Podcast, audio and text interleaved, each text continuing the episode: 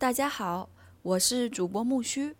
今天我们所要分享的是一讲杭州湖滨。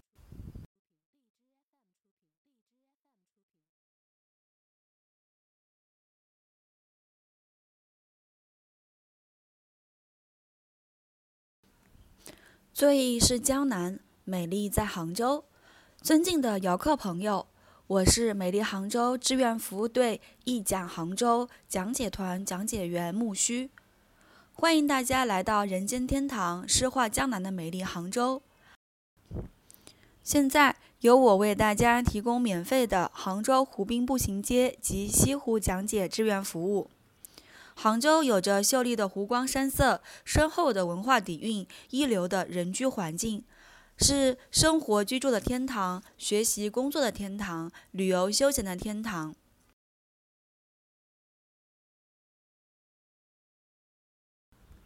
湖滨步行街附近商场，知名餐饮，湖滨的骑楼。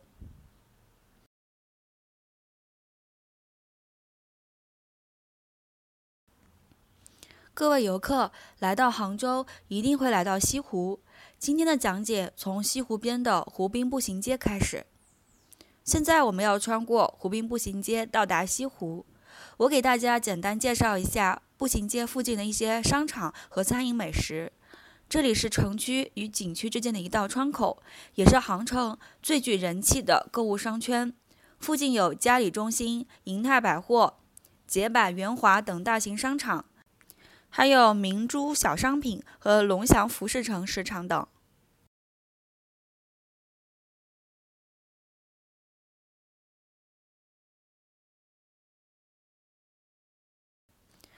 杭州素称鱼米之乡，游览之余领略杭州的美食，也是很多来杭游客的梦想。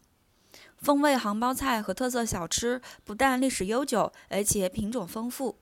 近年来，杭州餐饮业名声鹊起，知名餐馆有外婆家、新白鹿、知味观等。文昌下马知味停车，雅称的中华老字号知味观，开办于一九一三年，就位于湖滨步行街的仁和路。在这里可以品尝到杭州特色小吃：鲜肉小龙、猫耳朵、糯米素烧鹅、幸福双等，还可以去尝一尝风味。杭帮菜如西湖醋鱼、龙井虾仁、东坡肉等，既有着源远流长的历史，又有着美丽动人的传说，在国内外享有盛誉。附近还有杭帮菜杭州酒家、龙翔美食城、龙翔里小吃街，也是很多游客的打卡地。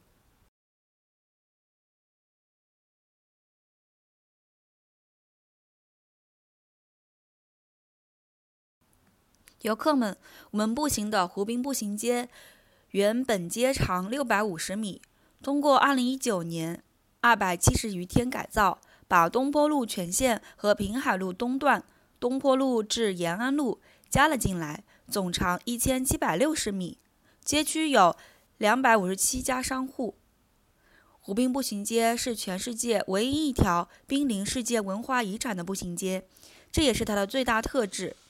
改造后的步行街于二零一九年九月二十七日晚正式开街，刚好为中华人民共和国成立七十周年献礼。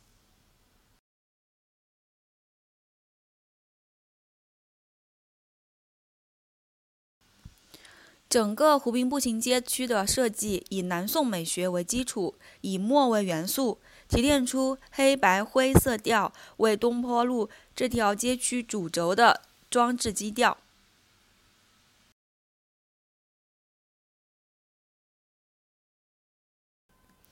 步行街以道路为址，画出了西湖元素、杭州元素，铺成一幅水墨相宜的画卷。东西向各个路口则运用了龙井、丝绸、油纸伞、荷花等元素来铺装路面。由中国美院设计的四季座椅，分别以春夏秋冬四个季节为主题，每一段反映了杭州一个季节的美景。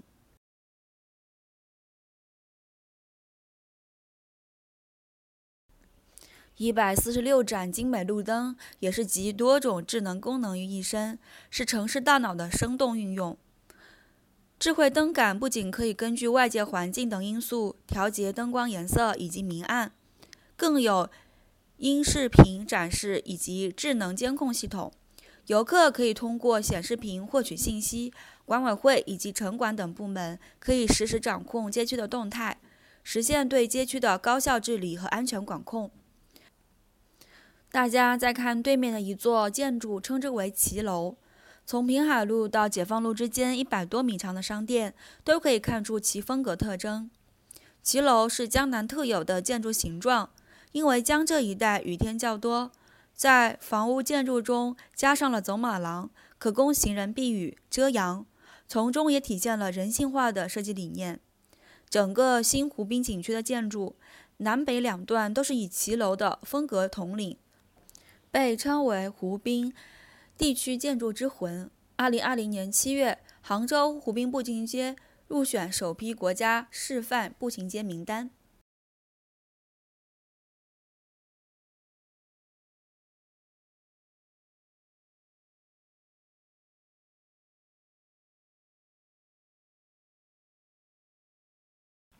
湖滨晴雨介绍：唐隐逸饮水纪念装置。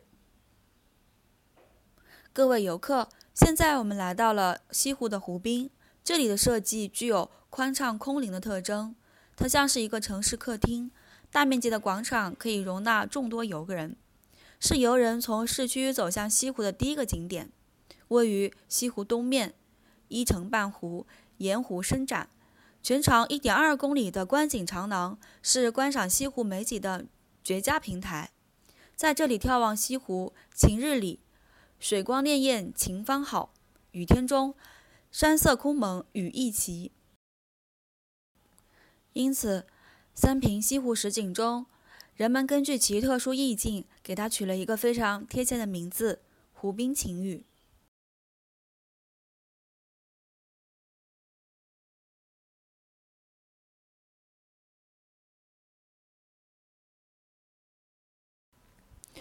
湖滨的发展演变最能反映杭州的时代面貌。清代这里用城墙与城区隔开，还曾是八旗子弟安营扎寨的地方，许多老杭州人都称它为旗下营。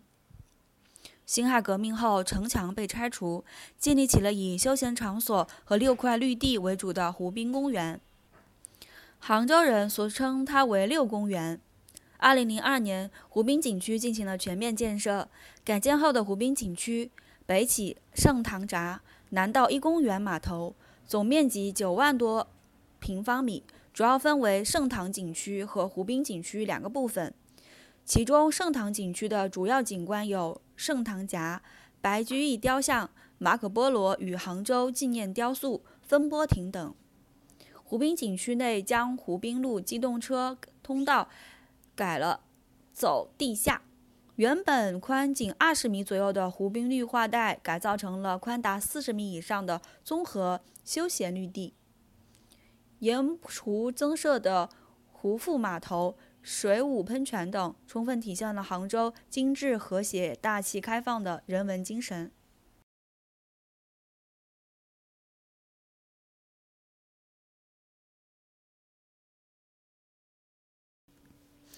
游客们，现在我们所处位置是湖滨南段的二公园。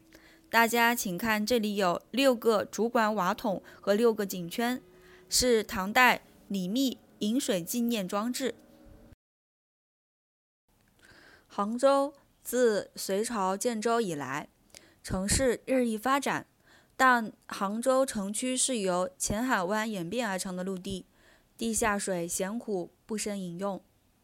李密是一千二百多年前的杭州市长，他在唐德宗建中二年（七八幺年）任杭州刺史，到任后便把解决杭州居民饮水问题作为第一要务。他创造性的采用了引水入城的方法，组织民工自永金门到钱塘门分置水闸，掘地为沟，沟内砌石槽。槽内安装主管，北宋时改为瓦桶，将西湖水引到城内各地。同时开凿了六口井，即相国井、西井、金牛池、白龟池、方井和小方井。六井现大都淹没，井相国井遗址在解放路井亭桥西。李密的这一举措解决了杭州老百姓饮用咸水之苦，杭州人民忘不了李密的功绩，故在昔日入口入水口处设立了李密饮水纪念装置，供人们缅怀参观。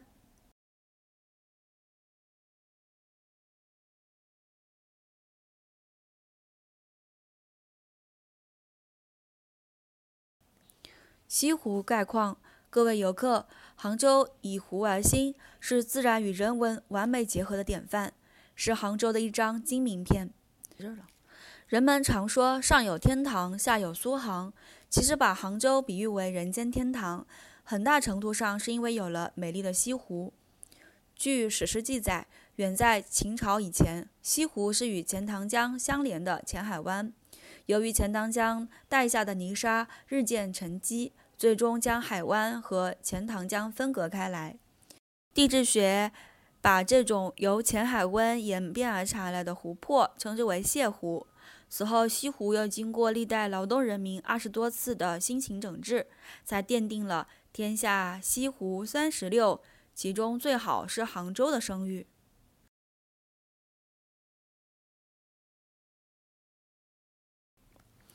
西湖的地理结构是山面云山一面城，湖面就像一面明镜，镶嵌在三面青山组成的镜框之中。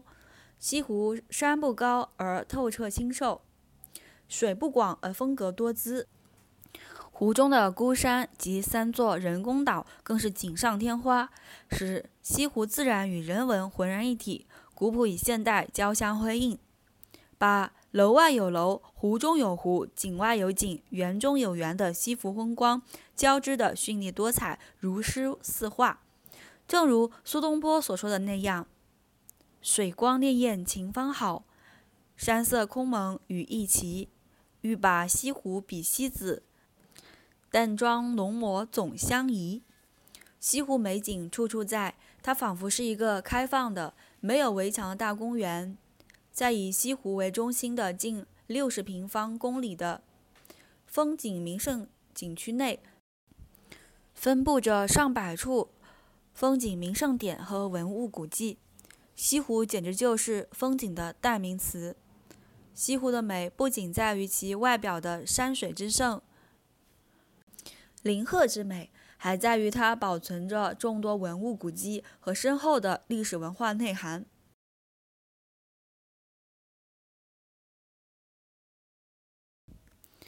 西湖历史上除了元代钱塘十景、清代西湖十八景之外，现在最为著名的及南宋驰名的西湖十景和1985年被评出的新西湖十景。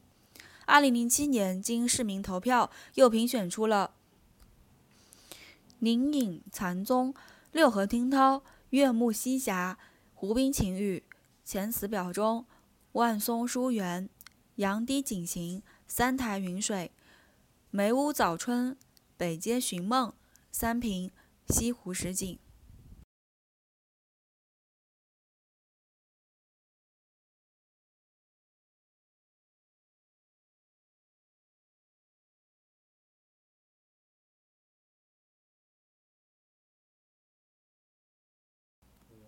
一九八二年。国务院将西湖列为第一批国家重点风景名胜景区之一，属于五 A 级风景名胜区。二零幺幺年，在巴黎举行的世界遗产大会上，中国杭州西湖文化景观被接纳为世界文化遗产。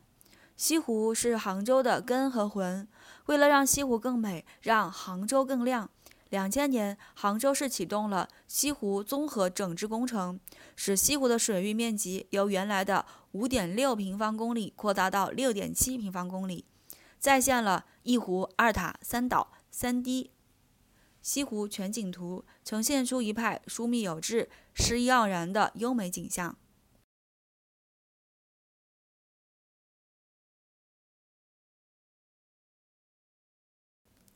西湖的水域被孤山和苏堤、白堤划分成了五个互相连通的大小湖面，按面积大小依次是外湖、西里湖、北里湖、小南湖和月湖。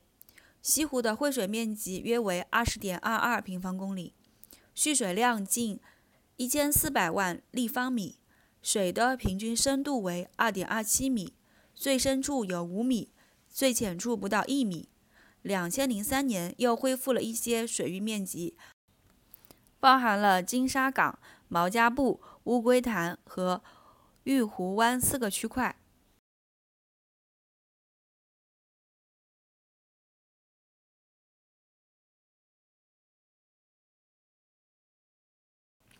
清代浙江省城杭州图。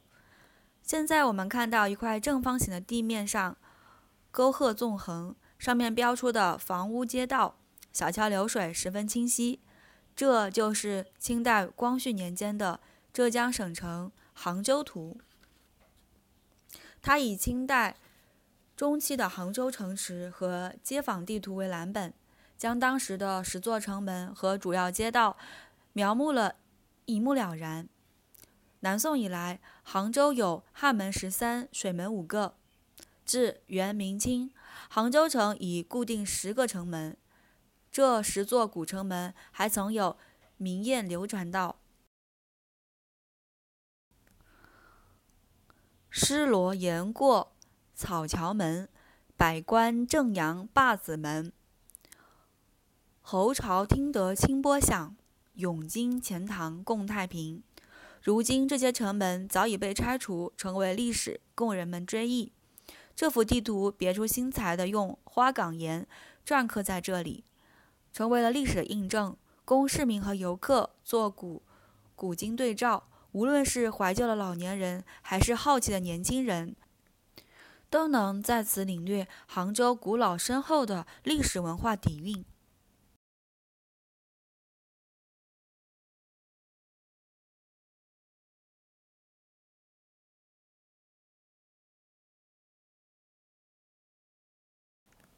集贤亭、亭湾骑社、晚香亭、城庐大华饭店。游客们，现在们我们来到了湖滨一公园，这里是西湖的南大门，杭州西湖的碑石就放在此附近。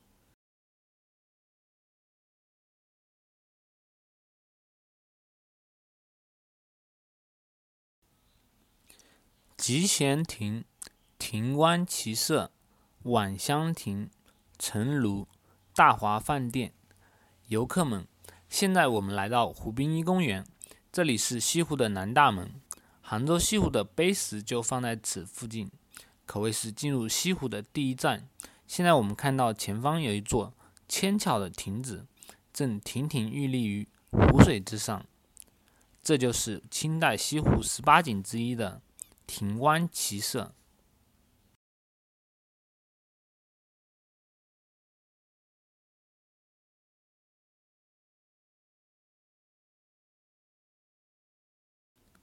相传古时候这里是一片开阔地带，湖畔有座黑色亭子，名叫集贤亭，经清代浙江总督李卫重建设亭，取名聚贤亭。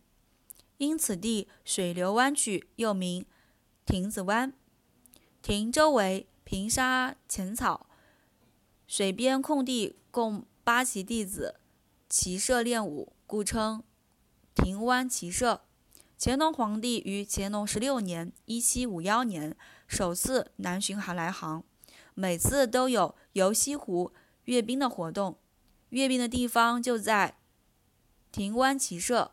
各位请看，亭子的中央的地面上，一幅幅八旗子弟骑射飞鸟的浮雕，再现了当年于平沙浅草之中，个个争先、人人奋勇的习武场景。亭子正对着乾隆皇帝御笔亲题的御碑。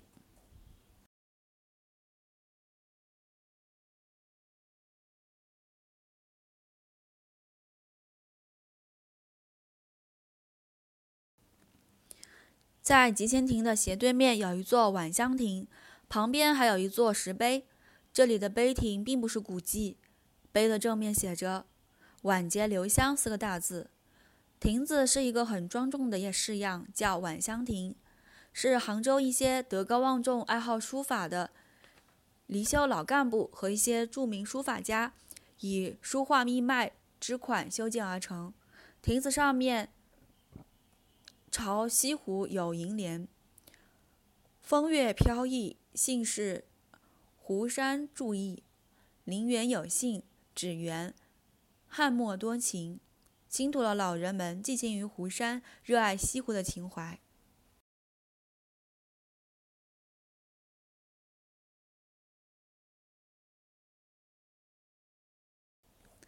再往南，有一栋外墙为黄色的三层西式别墅，伫立在湖边，坐拥着三面云山一面城的西湖美景。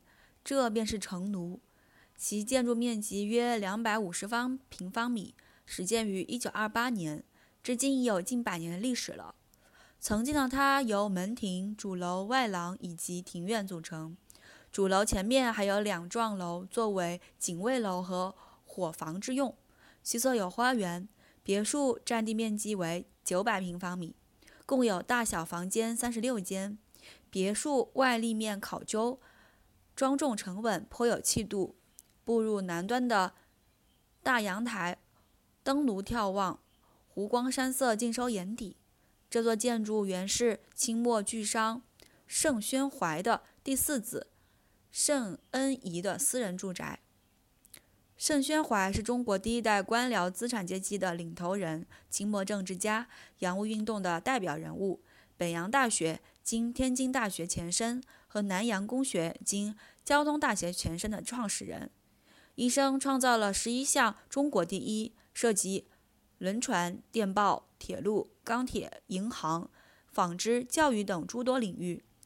其子盛恩颐是中国第一家钢铁联合企业汉脸平公司的总经理。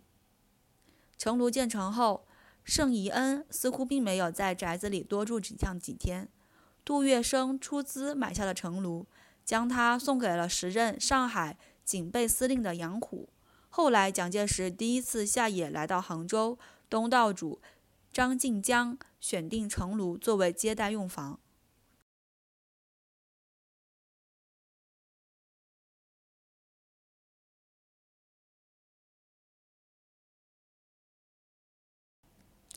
城庐民国时收回归国后，有见证过许多历史事件。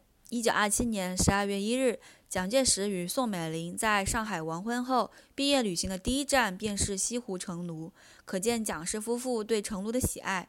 作为蒋介石夫妇的行邸，蒋介石离开大陆前，在杭州的最后一夜也是在城庐度过的。一九三七年三月二十五日，周恩来由潘汉年陪同抵达杭州，与张冲陪同的蒋介石在此进行了国共。合作联合抗日的正式谈判。当时蒋介石在西湖边疗养，就住住在成庐，而成庐作为当时蒋介石的下榻地，是整个谈判过程中指挥中心。经过双方共同努力，西湖会谈促成了全面停止内战，初步融洽了两党关系，为后来的庐山谈判、南京谈判奠定了基础。国共合作在西湖边迈出了重要一步，揭开了国共两党历史的新的一页，具有划时代的意义。新中国成立以后，城庐曾被作为幼儿园；改革开放之后，又先后作为杭州市经济发展研究中心、司法局的办公场所。现建筑保存完好，铺设白色大理石，装修精致细腻，用材讲究。两千零五年被列为浙江省文物保护单位。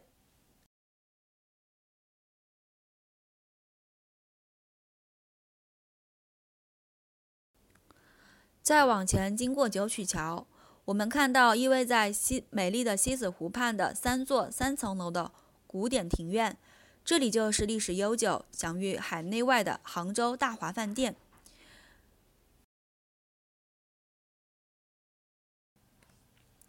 于一九三六年开业，共有客房总数一百二十套间，酒店、居民中心，交通便利，环境优雅，闹中取静。与湖光山色相携成趣。毛泽东、周恩来等许多老一辈党和国家领导人都曾下榻过大华，中央和地方的许多重要会议也曾在此召开。